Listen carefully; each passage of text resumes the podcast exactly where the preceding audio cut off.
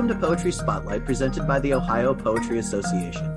I am your host, Jeremy Jusek, and with us today is Philip Metres. Philip is the author of 10 books, including Shrapnel Maps, The Sound of Listening, Poetry as Refuge and Resistance, Sand Opera, and I Burned at the Feast, selected poems of Arseny Tarkovsky.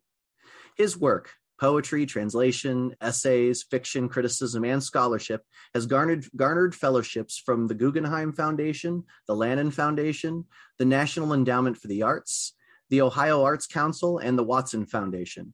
He is the recipient of the Adrienne Rich Award, three Arab American Book Awards, the Lyric Poetry Prize, and the Cleveland Arts Prize.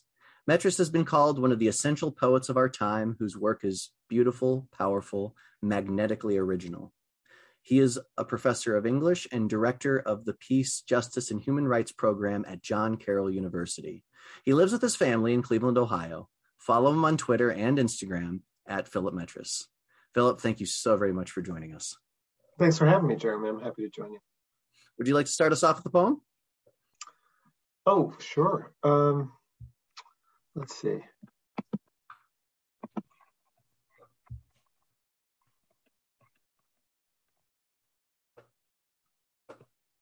We've had all this snow.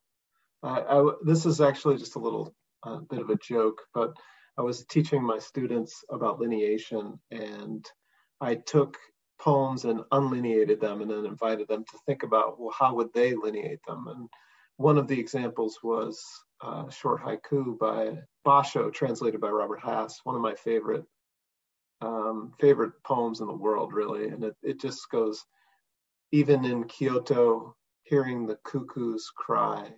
I long for Kyoto. And I always I've loved that so much. And this was yesterday actually, and it, it was already starting to snow. So I told them that sometimes I like to begin poems or begin poetry readings with something somewhat humorous. And so I shared with them, even in Cleveland, shoveling under another snowstorm, I long for Cleveland. so, uh, it's not really it's not really a, a poem so much as I don't know a I don't know just a, a funny little thing I guess. Um, I love it. I that's that is our first haiku. So I mean, poet, poet poets, uh, you know, sometimes have um, looked down on haiku as some sort of fifth grade assignment, but of course they have this long and beautiful history, and uh, you know, their their magic is is somewhat lost in translation i think except for those you know most incredible translations where you feel that you know that sudden jolt of surprise you know yeah and it's it's supposed to be really difficult to recreate cutting words in english yeah is the cutting words one of the two elements and there's yes. no you know they're right. like they're compound words of some kind you know they're mm-hmm. you know, so yeah what draws you to the form do you think? I've, I've pretty much abandoned haiku really. Uh, but um, i think what attracted me originally was precisely that that sense that you could put an image next to another image and cause something to happen. And so it's just like poetry boiled down to that essential moment of encounter or metaphor or or surprise. And um, you know when you start to see the world through the kind of eyeglasses of, of poetry um, and you have this little form suddenly like you, you just start at least for me i just start to like you know go through my whole day with a series of haiku so i hadn't written any in many many years. Um, because i'm always looking for capacious forms you know things where you can sort of do or say a lot more than you can in a haiku, which is such a humble form, really. Um, and uh, and but but then I was asked to do an assignment for alumni children at my university, John Carroll, and I said I was sure. You know, I think that this would be kind of a fun exercise. And so I did a little brief, like five minute video on writing haiku. And in the process of kind of constructing some examples, I ended up writing about five or 10 of them just like very quickly, just looking around because there's always something interesting happening, you know, if we just observe it. Yeah. How, how do the students take to the assignment? Well, I think that one of the most beautiful elements of uh, teaching poetry is inviting students back into their sensory experience to observe what's going on around them and, and inside them and to see the world as this sort of unfolding uh, drama that that sometimes we can't see either because we're distracted by phones or uh, pandemic or or just like the routines of every day where we're not really attuned to that attentiveness that I think true art requires. And so just giving them the technology to, and the simplest technology, right? Pen and paper and, and, and your own perception um, to do that, basically to slow down their, um, their apperception. Uh, I think it's just a really, it's a, it's a gift and, and they're always, I don't know, they feel better from it. It's, you know, Naomi Shihab Nye, um, the poet, you know, said something like, it's, it's, rare that people, after they finish writing, feel worse. And I think that that, that, that speaks to my experience of the gift of, of poetry and of writing. What, is that what draws you to poetry, the, the stuff that is pulling other people in? Well, I think what originally drew me to poetry was reading poems that seem to speak to the secret inner life. Um, just reading poems like the love song of J. Alfred Prufrock as a 17 year old in an AP English class yeah. and feeling surprised that he understood what it felt like to be me. and, uh, you know, like, of course, he's not writing about me, but he's sharing a secret of hyper self consciousness that one might often feel at that age and just you know the the revelation of that that you know that we all have a kind of um, turbulence that's inside of us particularly at that age. Um, just made me feel more at home in the world and less alone. And and that that's what drew me in is trying to figure out how to do that and how to how to use language or be used by language in ways that can help us come to some clarity about the nature of being alive and, and the nature of things. Okay. Yeah. That's cool.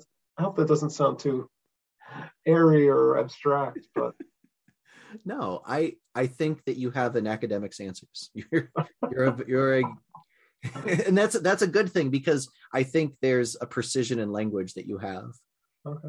that is a strength you know I, am that's in no by no means meant to be an insult in any shape or form please understand. Okay good. All right i'll accept that.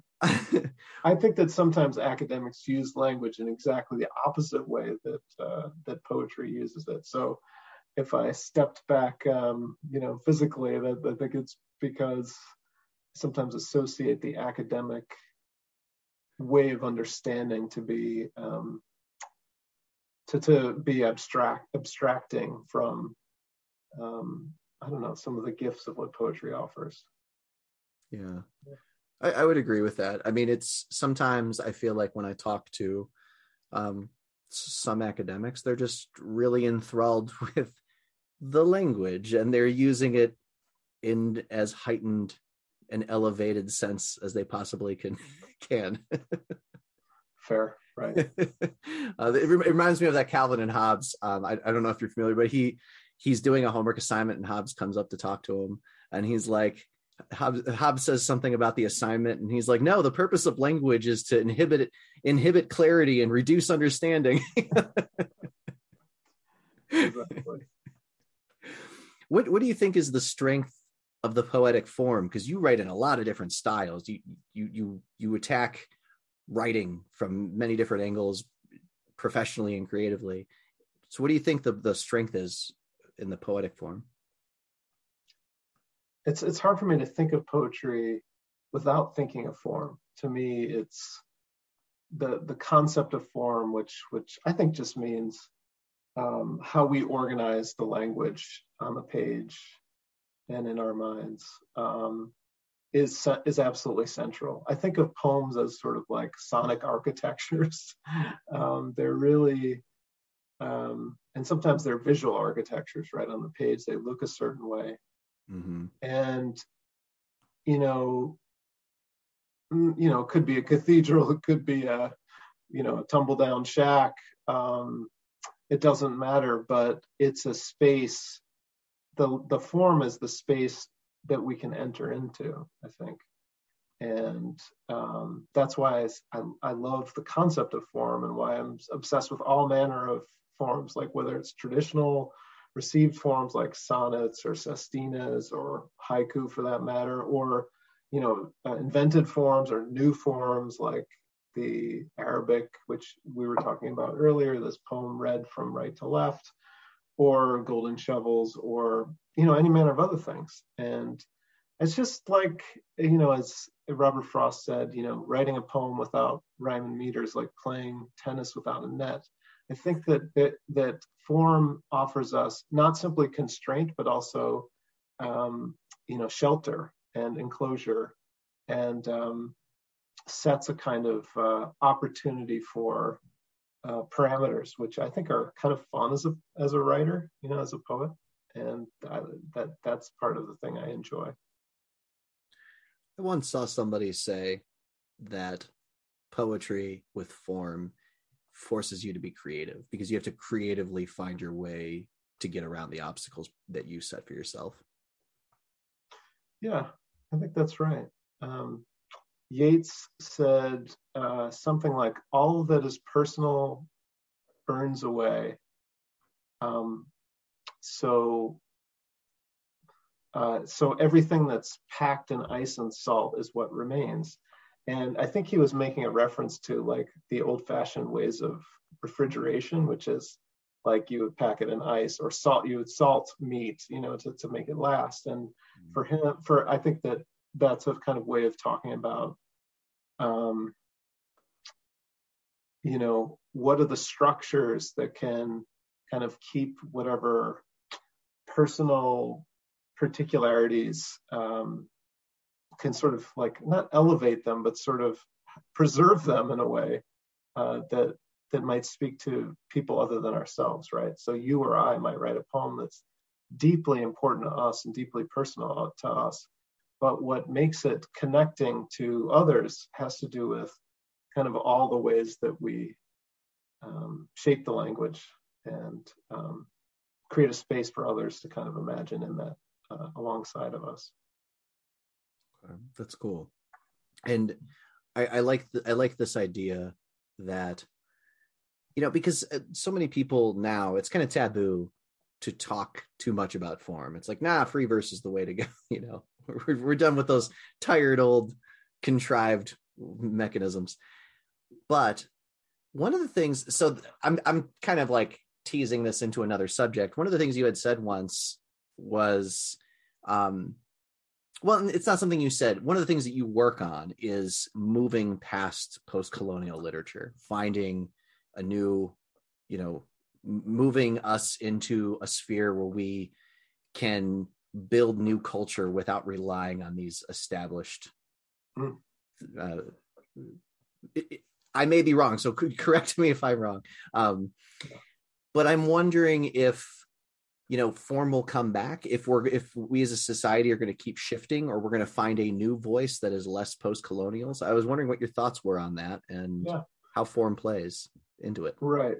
Well, my you know the definition of post-colonial that that I would use kind of refers to um, um, a set of theoretical questions and understanding about the nature of societies that have moved from being um, colonized societies like you know global south societies to ones that are um, nominally kind of uh, ruling themselves but still trying to find um, still trying to find cultural independence and economic independence, and in some ways also political independence, even though they're again nominally free.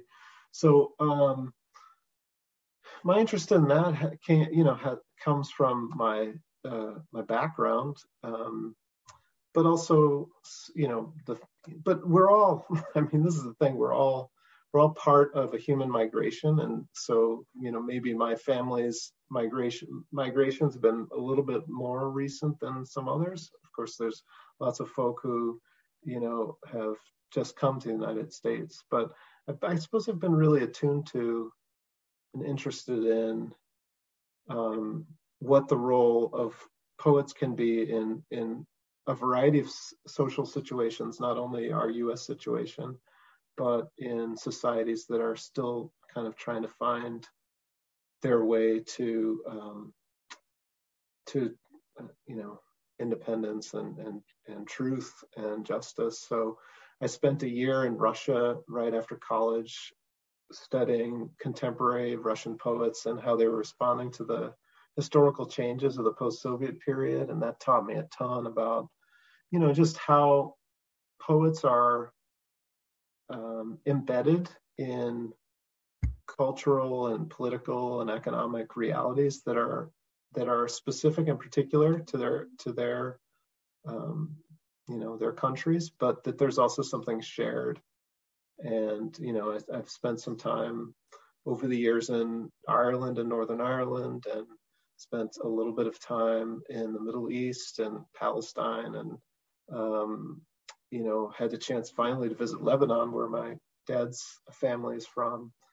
And so I've always just been interested in the fact that um, wherever poets are, they're um, trying to find their way to say things that the society um, sometimes hasn't said about itself or um, or is incapable of maybe seeing. So I'm interested in, you know, the truth-telling function, I guess, of a right being a, a poet, or the prophetic function, um, and also the sort of attentive, attentive, sort of observant function of just sort of holding up a mirror sometimes to to what we're like. So I don't know if that answers your question exactly. I mean, you, asked sort of about form, and I would just say that, you know, um, sometimes you know, if we're in a society that has very rigid ideas about how things are going, that exploding form and, and trying to, to really surprise people is a way to go. But if you're in a society that has a lot of uh, turmoil in it, form can, you know, offer a kind of paradoxical um, space of clarity and uh, and order in a sense. Um, so everything kind of depends on one situation, and um, I think, um, but I think most of all, poets, the the the the relationship between po- form and kind of politics or you know the society is um, is really idiosyncratic for most writers. Most writers aren't really thinking about that; they're just thinking about what they're drawn to um, as the best way to explore the questions that they're interested in exploring. Okay. I hope that didn't go too. no, no, that was that was incredibly interesting because I I didn't ask my question super well. I, what I was curious about was, I guess, do you see free verse and a lack of form as a rejection of writing that came before it? And like, are we going to? You did answer because I was going to ask. Are we going? Do you think we'll swing back in another direction? Do you think a new oh, yeah. will become important? You know, it's so to me it's so weird because there are so many different poetry communities that um, the idea that there's a dominant poetic uh, style is, you know belies that kind of rhizomatic horizontal spread of poetry communities. So you know if you're in like a slam poetry community you know there, there'll be all manner of conventions. And it may be that that rhyme is really hot in that space. Um, and sometimes meter certainly rhythm right? And and, and you know rap and hip hop like rhyme is huge. Meter is huge. Not not the precise kind of um, metrical ways that we've been taught in school but you know people have looked at like the use of triplet um, rhyme for example or triplet uh, meter so it's a sort of like a old school dactylic. I mean that that became really big in rhyme for, or in in in rap for a little little while. So um, yeah, I think that the, that there's a kind of really interesting multiplicity or diversity of approaches and questions. So I try not to like simply be in an oppositional space when it comes to um, to what I'm choosing to do and really try to have a conversation with the traditions and the poets that matter a lot to me and to try to surprise myself and hopefully maybe surprise a reader as well. Mm, that's cool. And it's it allows you to keep an open mind. You know, it's different than saying, "Well, I'm a I'm a prose poet, and that's what I'm going to do for the next ten years." I mean, Jeremy, seriously, like I have resisted prose poetry for most of my writing life because oh, really? as a reader, my eyes just start to like go. I don't know that it's just I find it really a strange, difficult reading experience. But I've been writing uh, a number of prose poems lately, and it's almost like my way of kind of teaching myself how to enjoy the form or what the form, what what is possible in a prose poem that is not necessarily possible in line, in a lineated poem or you know the kind of impact it might have. So you know, absolutely, I think that you know all manner of things are are possible, and sometimes poets are the stubborn ones who refuse to understand unless they practice the thing you know like you know, some some kids are like that they can't learn something they just have to do it and fail and then they figure out how to do it and maybe sometimes poets are like that too they must stick their hand in the wound of you know jesus's side in order to believe that he's really back that's the, that's sort of the poet doubting Thomas. You know? Yeah, yeah. You got to make sure that the paint's actually wet. exactly. exactly. Yeah. You know, I, I remember reading uh, John Berryman's Dream Songs, and the very first time I did it, and uh, I really because he has a form for each of his songs, and yeah. by about ten poems in, I realized I liked how regular it was. I started to rely on that structure, and then you can sort of feel the cadences, and you start to expect certain parts, and then he mixes that up, and so the form wound up being a very important part of the experience. Totally. yeah, and you could probably write your own, you know, because you've internalized it. Yeah, um, and I've read that book many times. oh, cool. I like that book. The full one or the seven, the original seventy-seven. The the original the original okay. seventy-seven. Yeah, yeah, yeah yeah it's one of my favorite collections yeah um when you do you do you write in special forms a lot do you do you like to try out different ones or is it more about immersion and experience i think they probably have two really different approaches to composition one is i'm writing something and i'm seeking a form you know in a the way that denise levertov talks about organic form. Like I'm just writing something and I don't know where it's going, so I'm going to just try some things. Um, it could be a received form or it could be just literally, you know, organizing the text in different ways longer lines, shorter lines, couplets, tercets, uh, quatrains, you know, prose. Um, and then the other way is like, you know, if I get stubborn or interested in something or a new form, for example, zuihitsu. What's a zuihitsu? So I learned learned about that from reading one, and and you know a friend told me about it. So I'm like, okay, I guess I'm just gonna write my own. And or villanelle, which kind of bedeviled me for a number of years till I finally figured out how to do one. Um, so those are the two main ways, you know, like maybe saying, oh, I'd really like to try this form. I don't know if I'll be able to do it, but I'll try something. Yeah. And yeah so if, if the marriage of the form and the content is happy then then that's great you know like sometimes it just it works. It, it clicks in and sometimes it doesn't so. Yeah. What, what makes you when you're seeking a poem what makes you say ah this is the form i need? Or or is it just feeling it out until you're like yeah this works.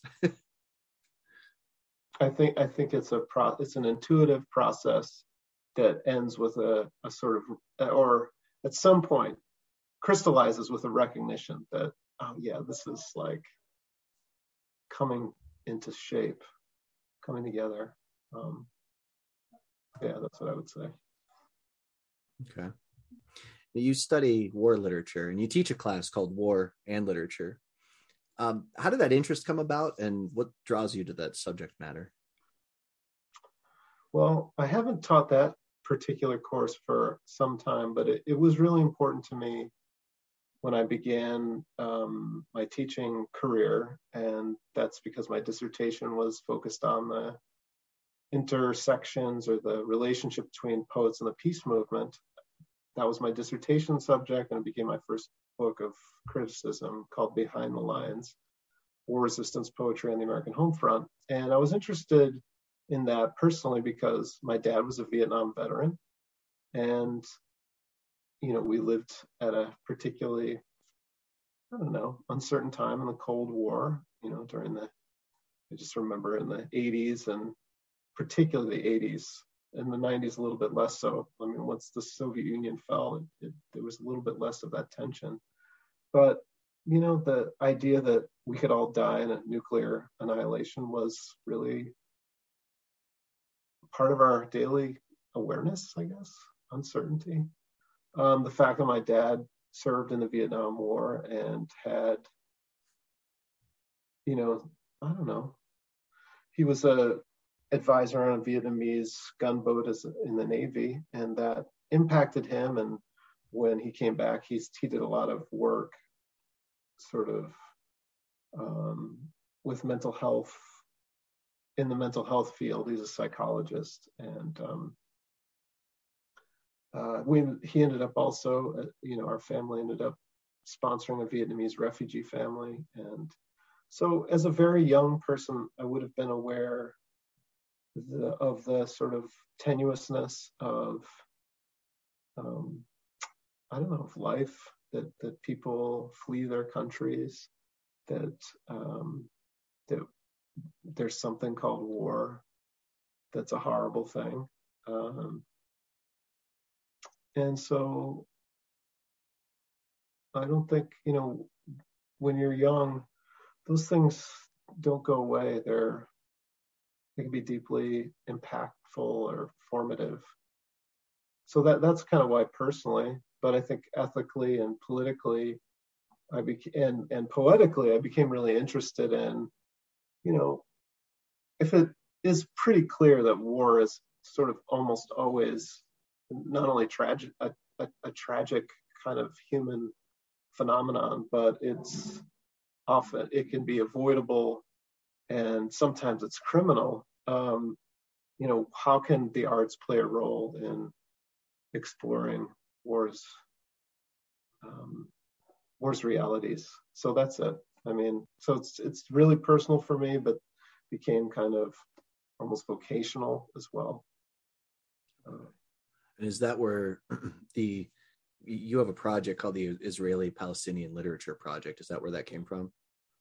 Yeah, so I this I, I didn't get around to saying why I stopped teaching the war and lit class, but the nutshell version is I became less certain that teaching a class like this was um, really what I wanted to be focusing on. That you know representations of war don't necessarily diminish um, our interest in war kind of actually could even paradoxically amplify it. You know like no matter how tragic a narrative of war is it has a kind of viral capacity.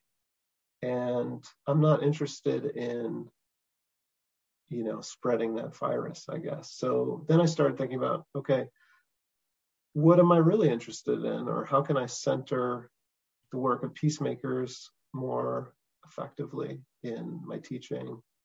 And um, since that's that was you know what was part of my scholarship, I wasn't really studying like you know war narratives because I was interested in war narratives. I was interested in uh, narratives that expose the lies around war, that try to tell the truths about war, so, you know, two two courses that came to replace the War and Lit class were, or three courses. One was on peace building, and that course kind of splintered off into some different courses. So I was interested in, you know, conflicts or situations where societies have totally broken down, like Northern Ireland or South Africa, because of real inequality and oppression and, and differential treatment of communities. Um, but, you know, wound up in um, wound up in a process which ended a kind of violent military or insurgency, counterinsurgency type of situation. So Northern Ireland's a great one to study for that. South Africa, with its Truth and Reconciliation Commission, is a great one to study for that. The Israel Palestine one is a little bit more complicated because it is an ongoing situation of deep distress, injustice, um, and uh, precarity. Um, so that one's a little bit harder, but that one has always been a great one to teach for me because it's forced me to confront the ways in which peace without justice is submission in a way, and justice without peace or without um, you know some attempt for reconciliation can just look like revenge. So th- that's that's what's sort of unfolded for me in terms of my teaching life and also my my research you know um, around around poems that i'm writing and books that i'm writing. Um, that's kind of how it happened. So yeah right that's yeah and i think that's fascinating because one of the big criticisms of the english canon is that it's got a very pro-war male centric focus and so I'm, I'm really curious what your thoughts are about that. Like, how do you view the traditional English canon, and you know, do you think something should be done about it? Well, I, I suppose it doesn't differ that much from probably most dominant uh, language traditions. I mean, it's interesting though you say that, but you know, most of the serious literature of the 20th century, from World War One on, has spoken of the tragedy of war, of the futility of, of war, of the um, idiocy of war. I mean, think about like Catch 22, Slaughterhouse 5, Wilfred Owen, Siegfried Sassoon, Isaac Rosenberg, um, you know, Yusef Komunyakaa in the Vietnam War. Um, it, we have a whole century in American and English poetry which is trying to tell the truth about it. Um, but you know, you go you go back a little bit, you know, Charge of the Light Brigade, that sort of Tennyson, uh, and back. Of course, there's there's a, there's a you know a, a powerful um, ethos of you know the glorification of the warrior. But so we might not have that in our serious literature but you look at our popular literature and popular film and um, certain you know the movies um, you'll find you know war depicted as a tragedy but you'll also find you know top gun and all these really you know like 13 year old boy uh, type of um, depictions of, of war and that so that's where it's migrated. It's a deeply powerful primal um, belief that war is a testing ground for uh, courage and particularly for a certain kind of formation of male character. And it's very it's it's very hard to to challenge that. And but that's kind of one of my hopes in life is to try to offer other ways of being and becoming courageous and uh, and you know particularly for men because that that's how I de- identify.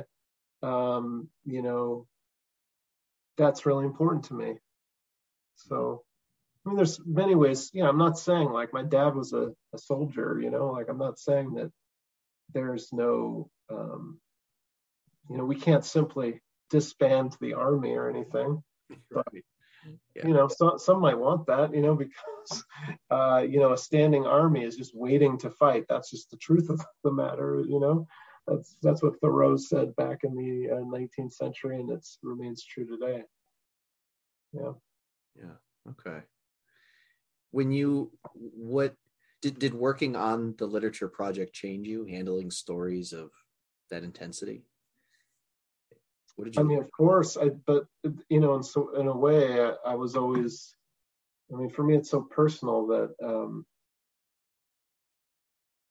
that I think I think I started my my PhD work with the sense, the desire to find out what happened actually during the Persian Gulf War. That was like one of my main focuses, um, and also how do poets respond in ways that are commensurate with the, the massiveness of the project of of modern war. So um, so yeah, I was I was following through like sort of deeply humanly important things for me personally, but also politically, and asking these questions, a citizen's questions about you know living in an empire, the most powerful country in the world, militarily, economically, and politically, um, and how to act uh, in an ethical way, um, being at the center of this massive enterprise.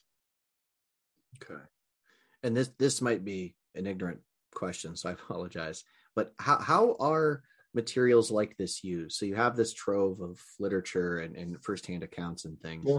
Um, do journalists take it? Do other historians and uh, other academics look at it? What what's the what function does it serve now? Now that you have it.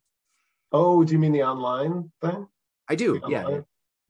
Oh, um, you know, just I've never taken it down. It uh, one of the things that I wanted to do was share resources with other people who are interested in it and um, and to make my students to, to create a space for my students to share their research in a public setting including their interviews of family members who had served in wars for that war and literature project or in the case of the israeli palestinian literature project you know, people who have been directly impacted by the situation in Palestine and Israel, um, to contribute to an archive of, you know, um, personal narratives that of, of people impacted.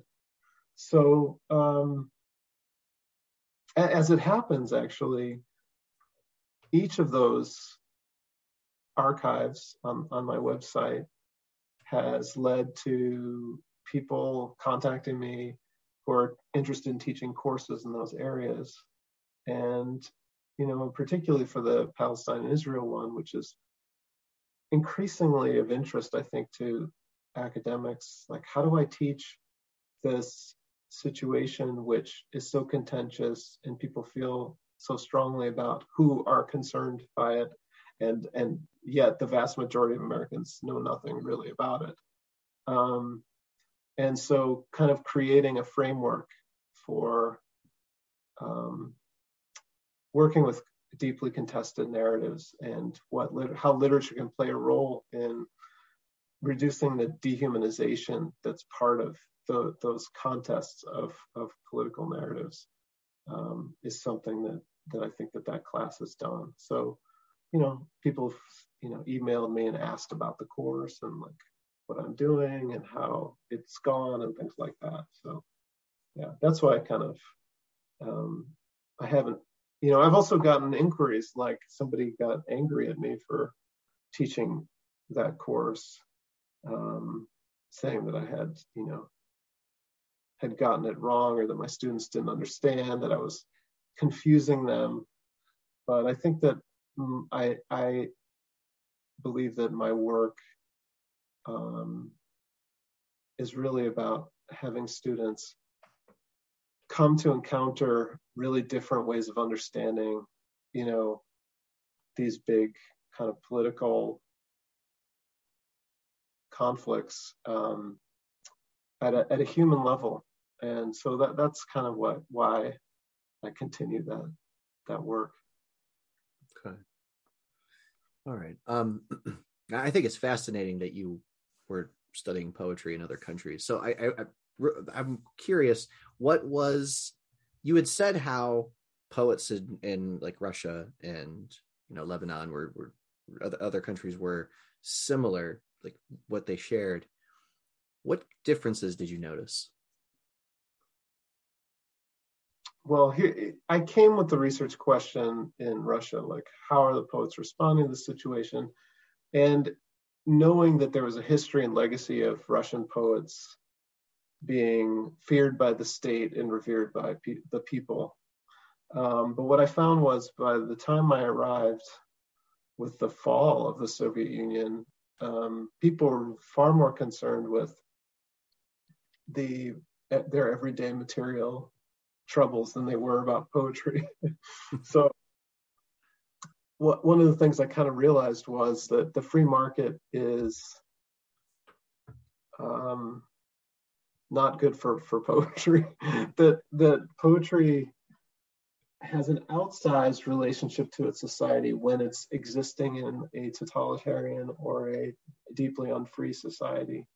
And so the paradoxes um, that poetry, uh, poetry's, if poetry is supposed to be, you know, uh, you know, a, a prophecy or if it's supposed to speak to truth to power, that may be a sign uh, and we, we expect that that may be a sign that that the society is deeply unwell and that uh, you know really the ideal is that poets kind of function um, more as fellow citizens rather than um, as the, the newspaper, the voice of conscience, the uh, prophetic warning. Um, that's kind of a long answer, but simply to say that everything is contextual, I think.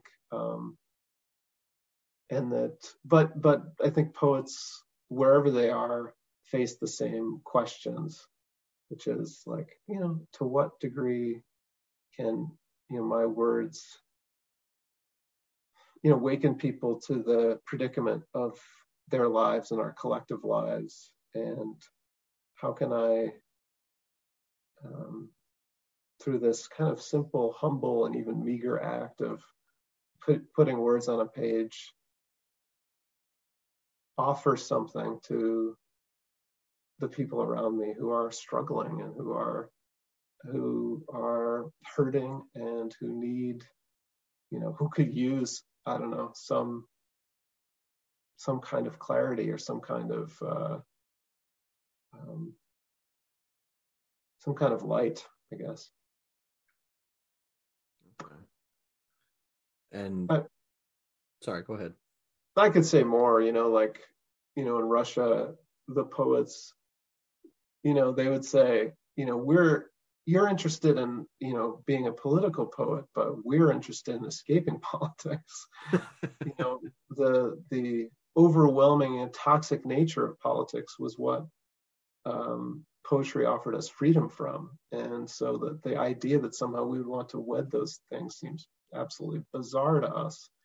But in, in our society, of course, poetry had been so depoliticized, um, at least in the sort of academic traditions, that it seemed that that was something I wanted to do, which is to say, like, instead of just talking about, you know, my dead grandpa or whatever, like, what, you know, which is you know a loss worthy of mourning of course but like how can i say something sort of more substantial to our collective question about where we're moving as a people or as a as a society or a planet.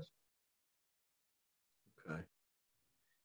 Do you think do you see a line between where the academic side of a poem stops and the empathetic part begins?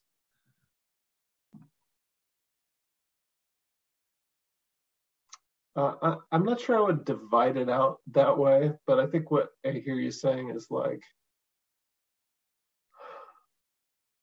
um, well, I think that I think that underneath that question, you can you can tell me if I'm wrong, is where what's the job of a poem actually? Like, what is a poem supposed to do? Is a poem supposed to show its you know, uh, my friend Sarah Gridley would say, uh, her teacher told her not to flash her trash, which sort of is like as a way of saying, like, are you just showing that you're really smart by, you know, these these very lapidary ways of using language, or are you really trying to touch, you know, touch our hearts, you know, or really trying to say something that's true? And um, yeah, I would say like if it doesn't have that those latter elements, if it isn't trying to waken us to, I don't know, to give us a little, um, you know, a little wound or a little opening, a little homeopathic wound, a little, a little um, waking spark, then then it hasn't done its job. You know, I'm not interested in poet poems that just are um, showing their mastery of a form or their, you know, their wit. Um, you know, I, I I'm sort of dull romantic in the sense that I do want poems that sort of break our break our hearts open. That that's kind of what what I hope that I can do ultimately. Um, intellectual games, language games, that sort of stuff. It's just like it's it's a it's for me it's a distraction and a dead end. Uh, for other people, it's endlessly delightful, but that's that's not what I'm trying to do, I guess, in, in my writing. Sure. That's the second question you rescued for me. I appreciate it. Oh. I asked I asked a question that in a very black and white way when I wanted a gradient, and that's I okay. Good. I appreciate you reeling that in. all right, all right. Well, oh. well I'm just trying to hear hear you know like the heart of the question, which is a really good one. You know, because poet poetry has often been characterized as you know like complicated or too hard. And so where where's the space? Where you know is there a rapprochement you know a, a, sort of peace that can happen between you know the the arcane uh, of a poem and and you know what's really at the heart of it? Yeah. Yeah. I, and I like asking that question from people who both teach it and write, you know, because they have their own sense of where that you know those divisions fall or or not divisions but they're not exactly symbiotic either you know what i mean? Sure. I was just curious. Thank you. Would you like to read a second poem before we head out? Sure. This is a poem that i think will end my next book. It's called devotional. And it's sort of a poem for the light which is think, a universal religious symbol for, I don't know, the divine, I suppose, in us. And uh, it's inspired by an Islamic surah, um, but you know, the it's in every tradition. My my own tradition being a Catholic tradition, but so I, w- I may have picked up some of this from this Islamic um, prayer that I read, but also the Psalms, the Hebrew Psalms and it's, I suppose it's a wish. So here it goes, called devotional. Light my face and light the flesh of my flesh. Light each my eyes and light inside my sight. Light the light that makes me light in the bones, and in my hands light, and in my loins light. And light your light before and behind me, above and beneath me. Light to my right and light to left, light to my enemies who in the moral dark will use my light against me. Light the dull swords of my ribs, the thick fist within. Light the blood hot rooms pulsing there. Light the gates when they swing wide to the stranger. Light more light on my tongue, in the light, light, more light, in the black light. And when it's time to snuff this wick, light that light. Thank you. Sure. It's enlightening. Good. nice. All right. Well, this has been Poetry Spotlight, a production of the Ohio Poetry Association. Please follow the OPA on Twitter at Ohio Poetry and on Facebook at facebook.com slash Ohio Poetry. A transcript of this episode can be found on the OPA blog. Visit ohiopoetryassociation.org for more information. Philip, thank you so very much for joining me. Thanks, Jeremy. Great to be with you.